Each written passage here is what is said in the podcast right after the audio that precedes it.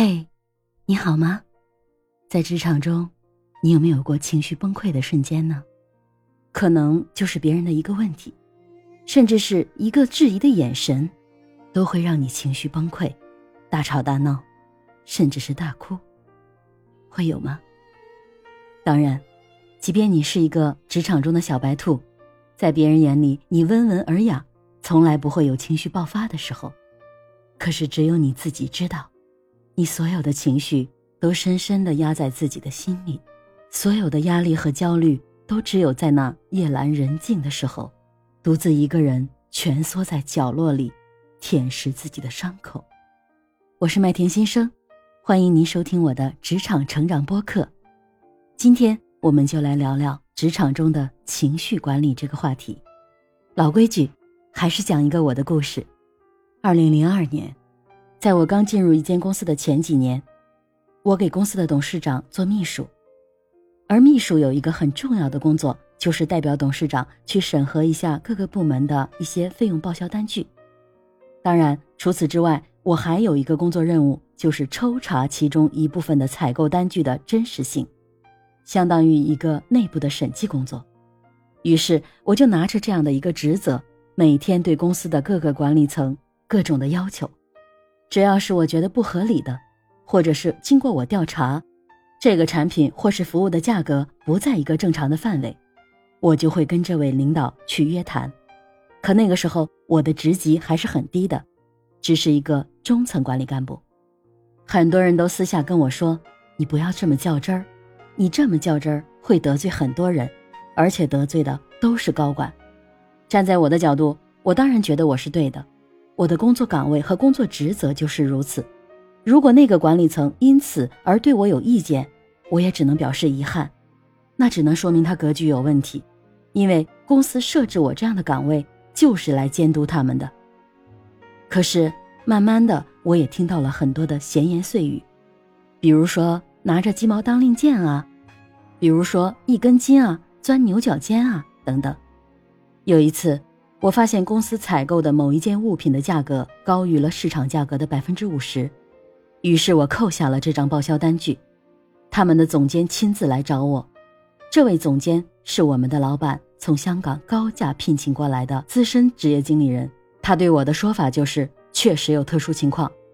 他当时来找我的时候很生气，几乎是把那张报销单摔在了我的面前，因为当时在采购这批货品的时候。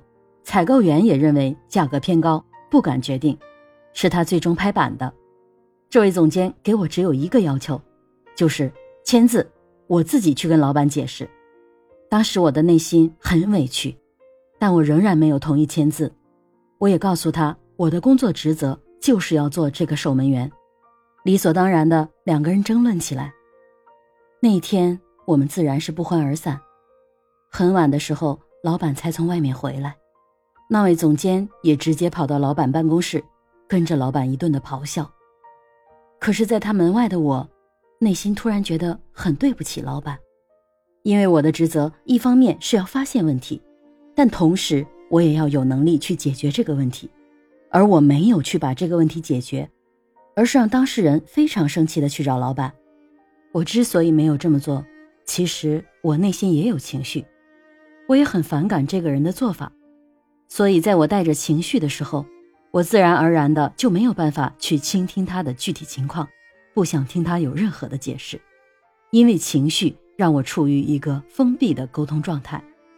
而正是因为我的这种态度，我在其中扮演的角色甚至是激化了矛盾。当然，那位总监走之后，我就进去找了老板。其实我的内心既委屈又难过。我的难过并不是因为这位总监对我的咆哮，而是觉得我真的给老板添了很大的麻烦，因为我没有很好的沟通，因为我并没有去疏导好他的情绪，跟他好好去解释我的立场，而给领导造成了麻烦。但是我的老板只是看着我，对我说了一句：“谢谢你。”那一瞬间，我的情绪崩溃了，我在他面前毫无形象的哭了起来。感觉自己好无力，好委屈，好难过。当然，他在接纳了我的情绪之后，还是跟我好好的聊一聊，我是如何处理这件事情的。我也发现，我只是站在自己的角度了解这个事情，而对于他提出的那些原因，是不想听的，甚至是懒得听的。因为在我的观点里，我就是认为他这个价格不合理，就是他有问题，要么是能力有问题，要么就是态度有问题。反正结果我不接受，我这一关你别想过。但从另外一个角度想，如果这个事情确实有特殊的原因，而我并没有跟他深入的沟通，就判定这个事情不合理，也确实有点不近人情。随即，我的这位老板带着我一起去复盘了整个的过程。我发现，即便是我没有跟这位总监吵架，但是当时我的状态也不是一个正常的交流的状态，自然没有发现他的情绪异常。在他情绪高涨的时候，还在跟他对抗。这些都是我应该注意到却没有注意到的。作为一个大公司的董事长的秘书，如果我一味的只强调自己的想法，而没有去关注其他人的看法，尤其是没有关注其他人的情绪的时候，对这个岗位是一个大忌。后来，公司举行了一次封闭的目标管理年度计划，其中我们的顾问给我们组织了一个活动，就是让所有的人当着面去选。谁是管理层中你认为那个脾气最坏的人？很遗憾，我当选了。当然，那件事情非常的尴尬，现在想起来还有点无地自容。可正因为那一次的选举，让我意识到，如果我不能够好好管理自己的情绪，哪怕我觉得我是在坚持公司的原则，哪怕我觉得我在做正确的事，也不会给自己的职业形象加分。我们在职场中。经常会遇到很多的工作压力，面对这些压力，我们有的人可能会暴跳如雷，有的人可能会哭泣，也有的人可能会选择沉默。所以，我们一定要能够及时的发现自己的情绪，让自己不带任何情绪的去跟别人沟通，才能让自己的观点尽量的中立，避免造成一些因为情绪影响产生的误差，造成沟通上的障碍。当我复盘和总结这件事情的时候，我发现我的老板给出了教科书式的面对情绪问题的处理方案。首先，无论是他在面对一个咆哮的员工，还是面对一个情绪崩溃、失控大哭的员工，他的处理方式都是先接纳他的情绪，在接纳他的情绪之余，再引导他去打开自己的内心，发现自己存在的问题。很多时候。在我们面对一些职场上的冲突的时候，是不是你经常会带着情绪跟别人正面硬刚呢？或者是你会觉得委屈难过，躲起来不跟别人沟通了？希望这期节目可以带给你反思，在别人情绪崩溃的时候，他想跟你沟通的是情绪，还是事件本身呢？当然，情绪管理影响的不仅仅是我们的沟通，还有我们的健康和家庭关系。